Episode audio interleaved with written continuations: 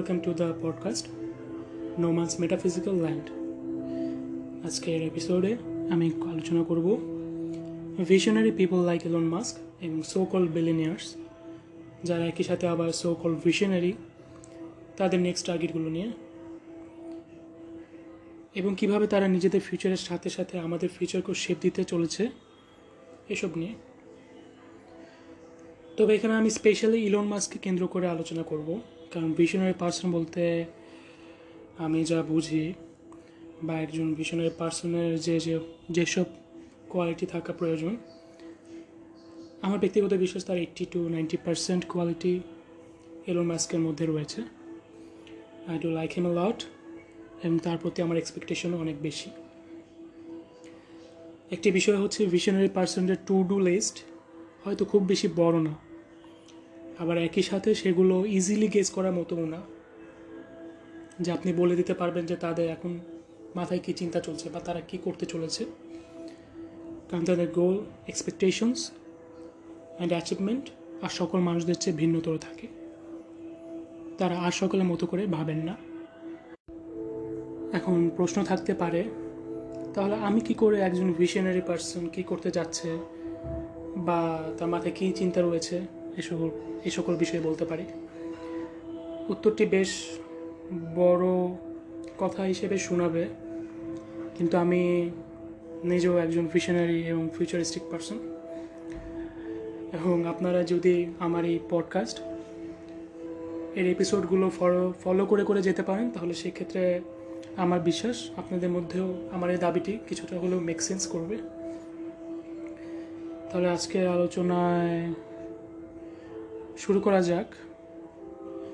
আমরা ঢুকে পড়ি একজন ভিশনারিয়ার মস্তিষ্কে এবং তার তার মতো করে বিভিন্ন বিষয়গুলো আমরা দেখব। আজকের এই এপিসোডে এই বিষয়ের পাশাপাশি আমি আর্টিফিশিয়াল ইন্টেলিজেন্স অর্থাৎ এআই এবং স্পেস এক্সপ্লোরেশন নিয়েও টুকটাক কথা বলব। যতটুকু অ্যাকচুয়ালি না বললেই না। কারণ এই দুটো বিষয় নিয়ে আমি পরে আলাদা দুটো এপিসোড করব। আমাদের first topic robot versus human বিভিন্ন রিলিজিয়াস গ্রুপ হতে যেমন প্রেডিক্টেড রয়েছে, কিয়ামত হবে, এবং এর মাধ্যমে পৃথিবীর সমাপ্ত হতে যাচ্ছে। ঠিক তেমনি কিছু সেঞ্চুরিজ আগে হতে, অর্থাৎ কিছু শতাব্দী আগে হতে, তখনকার চিন্তাবিদ বা ইন্টেলেকচুয়াল মাইন্ডগুলো বলে এসেছে যে, অনেকটা ওইভাবে প্রোডিকশন করে এসেছে যে রবট ভার্সেস হিউম্যান ক্ল্যাশ অথবা যুদ্ধ অবশ্যম্ভাবে অর্থাৎ হবেই। এখানে ইন্টারেস্টিং পার্ট হচ্ছে, তারা যে সময় এটি বলেছিল, তখনকার তাদের চিন্তা ভাবনা অনুযায়ী আজকের টেকনোলজি অথবা মেশিন আর ফার মোর সুপিরিয়ার আমাদের হাতে থাকা স্মার্টফোনগুলোই অ্যাকচুয়ালি তাদের চিন্তা জগতে সেই মেশিন হতে hundred times smart and better so তারা যে ধরনের প্রযুক্তি নির্ভর সভ্যতা বা সমাজ, সমাজের কথাগুলো বলেছিল, আমরা হয়তো এর থেকেও অনেক বেশি প্রযুক্তি নির্ভর সভ্যতা গড়ে তুলতে চলেছি। তাহলে এটি আরও পরিষ্কারভাবেই বলা যায় যে ওনাদের প্রেডিকশন অবশ্যই সত্য হতে চলেছে। এখন আমরা জানব এই মুহূর্তে প্রযুক্তির ঠিক কোথায় আমরা আছি এবং এই তথ্যগুলোর উপর ভিত্তি করে আমরা কোথায় চলতে যাচ্ছি এবং একই সাথে কোন কোন লেভেলের থ্রেট ক্রিয়েট হতে পারে এবং এই সমস্ত বিষয়ই নির্ভর করছে এআই অর্থাৎ আর্টিফিশিয়াল ইন্টেলিজেন্সের উপরে। আমাদের নেক্সট টপিক অবশ্যই আর্টিফিশিয়াল ইন্টেলিজেন্স সেকেন্ড টপিক হচ্ছে ইমপ্লিমেন্টেশন অফ এআই যেটাকে আমি টাইপস অফ এআইও বলতে পারি। আমি চেষ্টা করব খুব সংক্ষেপে এই টপিক শেষ করতে। এআই ইমপ্লিমেন্টেশনকে আমি তিন ভাগে ভাগ করছি। প্রথমটি হচ্ছে কন্ট্রোল এআই যখন এআই বা আর্টিফিশিয়াল ইন্টেলিজেন্স আমাদের কন্ট্রোলে এবং যেখানে usage of AI is limited যেমন smart car air conditioner smart fridge even industrial software অথবা ইভেন ইন্ডাস্ট্রিতে যে ধরনের এআই ইমপ্লিমেন্টেশন এখন করা হচ্ছে এবং ভবিষ্যতে করা হবে, সেগুলোকে আমি কন্ট্রোলড এআই ধরে নিচ্ছি। কারণ এখানে এআই এর কর্ম, কর্মপরিধি এবং নিজে থেকে করবার সুযোগ কম থাকছে এবং বলতে গেলে অ্যাকচুয়ালি তারা কি কি করতে পারবে এটি সুনির্দিষ্ট। সেকেন্ড টাইপ হচ্ছে এআই হ্যাভিং হিউম্যান ইমোশনস সোজা কথা, এখানে এআই কে যথাক্রমে মানুষের, যথাক্রমে এবং যথাসম্ভব মানুষের কাতারে আনার চেষ্টা করা হবে।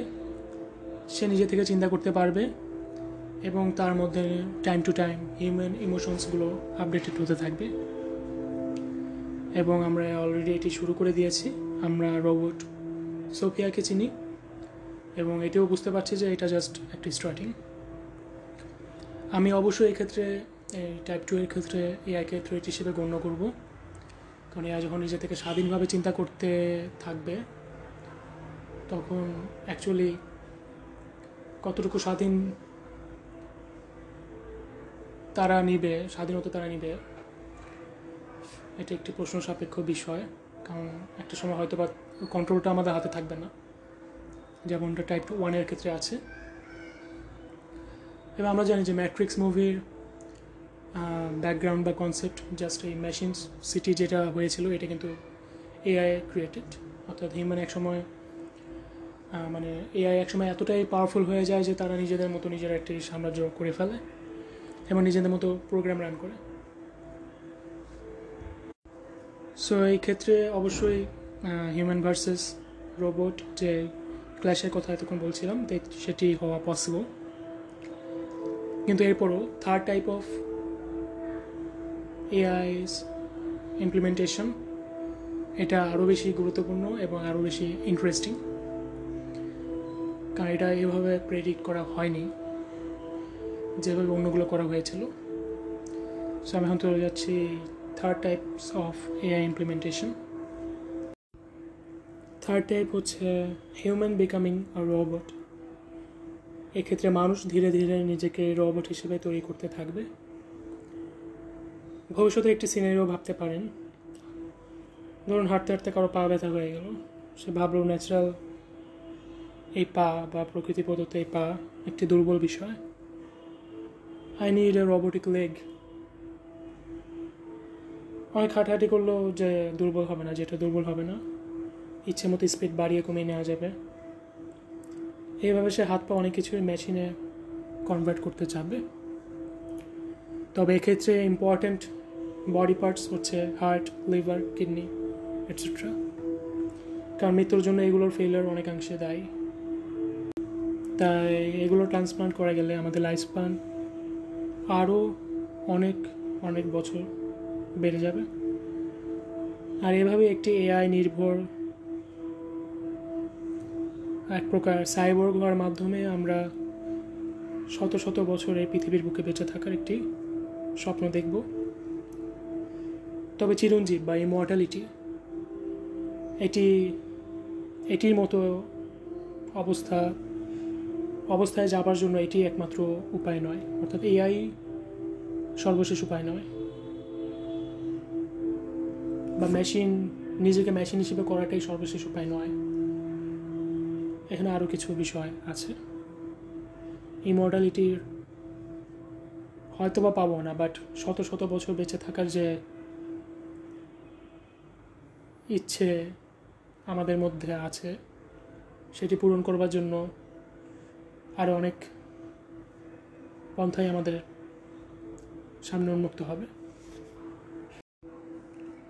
আমাদের এখনকার টপিক ভিশনারি থিঙ্কিং ছোট থেকে আমরা জেনে এসেছি যে আমাদের, আমরা একসময় মার্সে কলোনি করব, মুনে করব মাল্টিপ্ল্যানেটারি স্পেসিস হব। কিন্তু একটু বড় হতেই বুঝলাম এটি হয়তো আমাদের লাইফ টাইমে পসিবল না সো ইচ্ছাটা আমরা ভবিষ্যতের জন্য তুলে রাখলাম। এছাড়াও নাসা যেভাবে এগুচ্ছিল, তাতে মনে হচ্ছিল যে অ্যাকচুয়ালি এটা অ্যাকচুয়ালি অনেক অনেক বছরের পরের হিসাব। কিন্তু ইলন মাস্ক দেখিয়ে দিচ্ছে এটি শুধু একটি পরিকল্পনার অভাব এবং একটি ইচ্ছের অভাব। আমরা যদি চাই, আমরা কিছু বছরের মধ্যেই মঙ্গলে পাড়ি জমাতে পারি এবং সেখানে গড়ে তুলতে পারি আমাদের সেই আকাঙ্ক্ষা বা কলোনি। অর্থাৎ মঙ্গল জয় একটি সময় হিসাব মাত্র। আমার একটা সময় মনে আছে, আমি আমার বন্ধু সহ রাস্তায় ছিলাম। তো আমরা মার্কেটিং অ্যান্ড ব্র্যান্ডিং এটি নিয়ে আলোচনা করছিলাম। বাই দ্য আমি বিজনেস করি। আর আমার মনের মধ্যে ইচ্ছা আছে বিলিয়নিয়ার হবার। এবং আশা করি আমি হব। শুনতে খুবই হাস্যকর লাগবে বাট ইচ্ছা আছে আমার হবার। যা ওটা আলাদা বিষয়। তো আমরা মার্কেটিং অ্যান্ড ব্র্যান্ডিং নিয়ে কথা বলছিলাম। তো আমি হঠাৎ বললাম যে, আমরা যেভাবে মার্কেটিং অ্যান্ড ব্র্যান্ডিং শুরু করে দিয়েছি, কয়েকদিন পর রাস্তা রাস্তা সব জায়গায় যেখানে তাকাবো ওইখানেই ব্র্যান্ডিং ব্র্যান্ডিংগুলো চোখে পড়বে। অ্যাডভার্টাইজমেন্টগুলো দেখব আমি সব দিকে অলরেডি আমাদের ইন্টারনেট তো এটি দখল করে ফেলেছে। ইউটিউবে এখন শান্তি মতো ভিডিও দেখা যায় না। যাই হোক, তো আমি ওকে বললাম যে এক সময় দেখবে যে আকাশ। এই আকাশটা ওরা দখল করে ফেলেছে। কারণ আকাশ একমাত্র জিনিস যেটা বিশাল পরিমাণে আছে এবং যেটি আহ, এখনও অজেয়। আকাশে কি দেখি? বায়ুমণ্ডল দেখি। আকাশে মেঘ দেখি। চাঁদ সূর্য এগুলো। সো আকাশকে আমরা হচ্ছে গিয়ে অনেকভাবে ইউজ করার ট্রাই করব।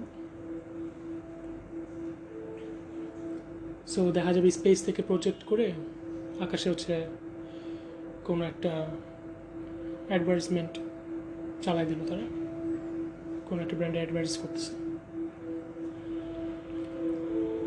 তো আমি দেখলাম যে কয়েক মাস আগে এলন মাস্ক ইলন মাস্ক হচ্ছে সেম ইনিশিয়েটিভটা ইনিশিয়েটিভটা নিয়েছে যে সে বিলবোর্ড পাঠিয়েছে মহাকাশে, যে ওখান থেকে সে হচ্ছে গিয়ে ওই অ্যাডভার্টাইজগুলো রান করবে, অর্থাৎ ব্র্যান্ডিংগুলো হবে। সো এইটাই হচ্ছে একজন, একজনের ভিশনারি থিঙ্কিং সে হচ্ছে বুঝে যে কোনটি আসতে যাচ্ছে এবং আসতে পারবে এবং কী কী হতে যাচ্ছে। সে সে ফিউচারটা খুবই সামনে দেখে, চোখের সামনে দেখে। কথা হচ্ছে আমরাও চোখের সামনে ফিউচার দেখতাম। সো আমার ব্যক্তিগতভাবে বললে আমি ভাবতাম যে আমরা মঙ্গলে যাব। দেন আমি একটা সময় বুঝলাম যে এটা অনেক দূরের একটা বিষয়, কিন্তু ইলন মাস্ক প্রমাণ করে দিল যে এটা অ্যাকচুয়ালি কাছের একটা বিষয়। দেন আমি আমার ফ্রেন্ডকে যখন বলছিলাম আকাশের এই বিষয়টি, যে আকাশকে আমরা কীভাবে ইউজ করব, যখন আমি বলছিলাম তখন আমি ধরে নিয়েছিলাম এটা হয়তো বা অনেক বছর পরে, একশো বছর পরে একটা হিসাব। কিন্তু আমি দেখলাম না ইলন মাস্ক ছয় মাস আগে ঘোষণা দিয়েছে যে এটি সে করতে যাচ্ছে। সো আমি মূলত যেটি বলতে চাচ্ছি যে সে, আমি যা যা ভেবেছিলাম মানুষ প্রায় সত্তর আশি বছর বা একশো বছর পরে করবে, সেটি সে কোনো না কোনোভাবে এখন করে ফেলছে। সো আমি এখন যে প্রেডিক্টটা করব, এই প্রেডিক্টও একটা ফিউচার প্রেডিকশন ছিল, কিন্তু আমি মনে প্রাণে বিশ্বাস করি as a visionary person and as a billionaire এখন যার প্রচণ্ড মাত্রায় ইনফ্লুয়েন্স অ্যান্ড পাওয়ার রয়েছে সে সবগুলোকে কাজে লাগিয়ে আমার আরও একটি ফিউচারিস্টিক চিন্তা জগৎ যেটি ছিল ফিউচারের জন্য বরাদ্দ, সেটি সে বর্তমানে করে ফেলবে। আমি ইলনকে যখন দেখি যে সে মার্স মিশন নিয়ে বলছে এবং সেটি নিয়ে একটা দীর্ঘ পরিকল্পনা তার রয়েছে, অপরদিকে ভাবলে তার বয়স হচ্ছে পঞ্চাশ। আমি যদি ধরে নিই সে আরও সাত আট বছর পরেও যাবে মার্সে। সেক্ষেত্রে তার বয়স অ্যাটলিস্ট হবে ফিফটি সেভেন ফিফটি এইট যদিও as a American as an American সে হচ্ছে হয়তো আশি বছর পর্যন্তই ভালো একটা রেজাল্ট দিতে পারে। অর্থাৎ সে বিশ বছর মার্সে কোনো রকম তার সার্ভিস দিতে পারবে। কিন্তু আমি যেভাবে শুরু করেছিলাম যে আমি মার্স মিশন রিলেটেড ইস্যুসগুলো যখন তার মুখ থেকে শুনি, এটা শুনলে মনে হয় যেন সে হচ্ছে প্ল্যানিং করতেছে অ্যাটলিস্ট ফিফটি ইয়ার্স সে মার্সে থাকতে যাচ্ছে। অর্থাৎ তার মার্স স্বপ্নটা পঞ্চাশ বছরের যাবার পর মার্সে যাওয়ার পর তার পরিকল্পনা হচ্ছে পঞ্চাশ বছরের এবং সে হচ্ছে ফ্রন্ট লাইন থেকে এটা মার্চ করবে। So how is this possible আমি বললাম যে তার বয়স পঞ্চাশ। So the next move of Elon Musk is to increase his life span অর্থাৎ সে হচ্ছে কোনো না কোনোভাবে প্ল্যান করছে যে সে আরও আশি থেকে দেড়শো বছর বেঁচে থাকবে। সো আপনি যখন এটি শুনবেন, তখন আপনার খুবই হাসি আসতে পারে। অন্তত হাসি না আসলেও আপনার মনে হতে পারে যে আমি একটা উদ্ভট কোনো কথা বা তথ্য দিলাম। আর বিষয়টি মোটেও এরকম নয়। এবং আপনি জাস্ট আমার এই ওয়ার্ডগুলো মার্ক করে রাখতে পারেন। যে এটা হচ্ছে এলন মাস্কের নেক্সট টার্গেট যে সে হচ্ছে মিনিমাম আশি থেকে দেড়শো বছর বারো বেশি। পৃথিবীতে থাকার প্ল্যান সরি বেঁচে থাকার প্ল্যান করছে। সেটার জন্য সে যা যা করতে পারে, এক এআই ইমপ্লিমেন্টেশন যেটা আমি থার্ড টাইপ বলেছি, এটি করতে পারে। যদিও ইলন এআইয়ের ফ্যান নয়, এবং সে এআইকে একটি থ্রেট হিসেবে দেখে। সেক্ষেত্রে আমি থ্রেট হিসেবে যেটি বলেছিলাম যে second type of AI AI সেটি অবশ্যই একটি থ্রেট সো থ্রেটেরটা থ্রেটের জায়গাটা থ্রেটের জায়গায় রয়েছে, ওটা আলাদা বিষয়। কিন্তু লাইফ স্প্যান বাড়ানোর জন্য যে ধরনের এআই সাপোর্ট দরকার বা মেশিন সাপোর্ট দরকার, সে সবগুলো ইউজ করবে। অর্থাৎ সে তার হার্ট লিভার আর এনিথিং যেটা হচ্ছে ট্রান্সপ্লান্ট করা লাগবে, সে করে নেবে। এছাড়াও সে আরও অনেক জায়গায় ইনভেস্ট করবে, যেগুলো হচ্ছে জিন মিউটেশন ডিএনএ রিলেটেড কাজগুলো করে। যারা হচ্ছে ভিতর থেকে, অর্থাৎ কোনো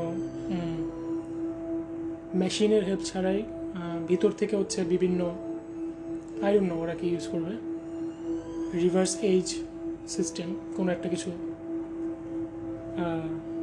দিয়ে এইজ বা বয়স থামানোর একটি প্রক্রিয়া করতে পারে।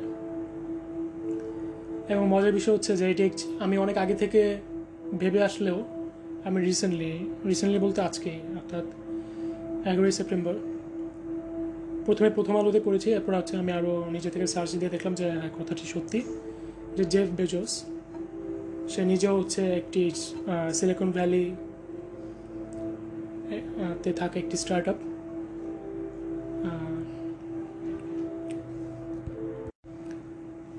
যেটির নাম হচ্ছে অ্যাল্টাস ল্যাব সো সেই অ্যাল্টাস ল্যাবে সে ইনভেস্ট করেছে। অ্যাল্টাস ল্যাব হচ্ছে কাজ করে হচ্ছে বয়স থামিয়ে রাখা অথবা রিভার্স এইজ সিস্টেম বা উভয় দিক দিয়ে বললে একটা ইমর্টালিটি সিস্টেম হচ্ছে তারা তৈরি করতে চাচ্ছে। এবং শুধু যে বেজস নয় আরও অনেক আরও অনেক না হলেও আরও দুই একজন বিলেনিয়ার এবং পাওয়ারফুল পার্সন এই ল্যাবের পিছনে রয়েছে, তাদের ইনভেস্টমেন্ট রয়েছে। সো অলরেডি তারা তাদের মুভ তাদের ফার্স্ট মুভটা নিয়ে নিয়েছে, যেটা আমি এতক্ষণ বললাম। এবং আমি আরও যেটা বিশ্বাস করি যে জেফ বেজোস এটা মাত্র করলেও বা তিন চার দিন আগে করলেও ইলন এটি আরও অ্যাটলিস্ট এক বছর আগে থেকে ভেবে রেখেছে এবং সে ওইভাবে অনেক ল্যাবে বা রিসার্চে টাকা অবশ্যই ইনভেস্ট করেছে। আর এই সবগুলো হয়তো আমরা জানব না, কারণ অনেক সিক্রেট রিসার্চ ল্যাবও রয়েছে। ইভেন অনেক রিনাউন্ড রিসার্চ ল্যাবেলে ল্যাবেরও অনেক সিক্রেট রিসার্চ রয়েছে। যেমন আমরা এখনও জানি না যে করোনা ভাইরাসের উৎপত্তি কোথায় কোথায়। এটা এখনও আমেরিকানরা দাবি করে আসছে যে এটি হয়তো বা চীনের বায়োল্যাব থেকে এসেছে। সো অনেক ধরনের এক্সপেরিমেন্ট হচ্ছে।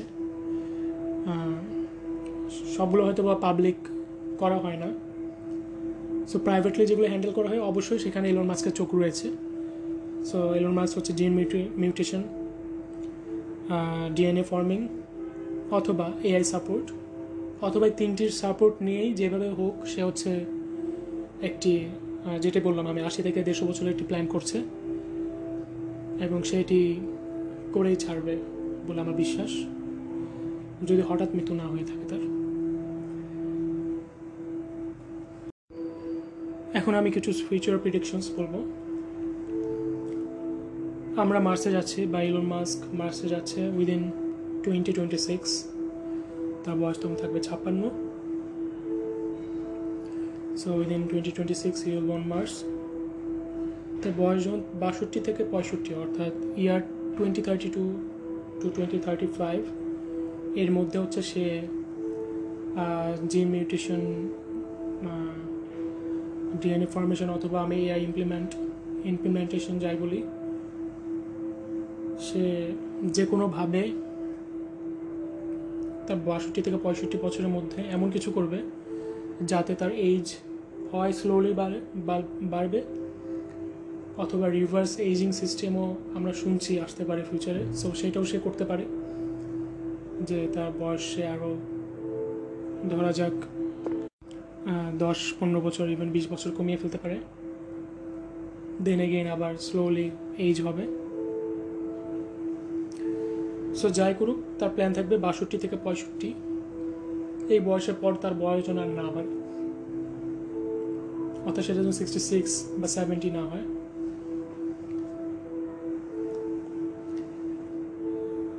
সো এই ধরনের টেকনোলজি টেকনোলজি তো বলব না, এই ধরনের সলিউশন সেটি তাহলে আমরা কখন পাবো? আমার মনে হয় যে টোয়েন্টি ফিফটি থেকে এটির একটি আমরা প্রাইভেট কোম্পানিগুলোকে দেখব এই- সলিউশনগুলো সেল করতে। যেটি actually thirty two forty years বা thirty two fifty years max আপনার, আমাদের আয়ু বৃদ্ধি করে দিবে, বৃদ্ধি করতে পারবে।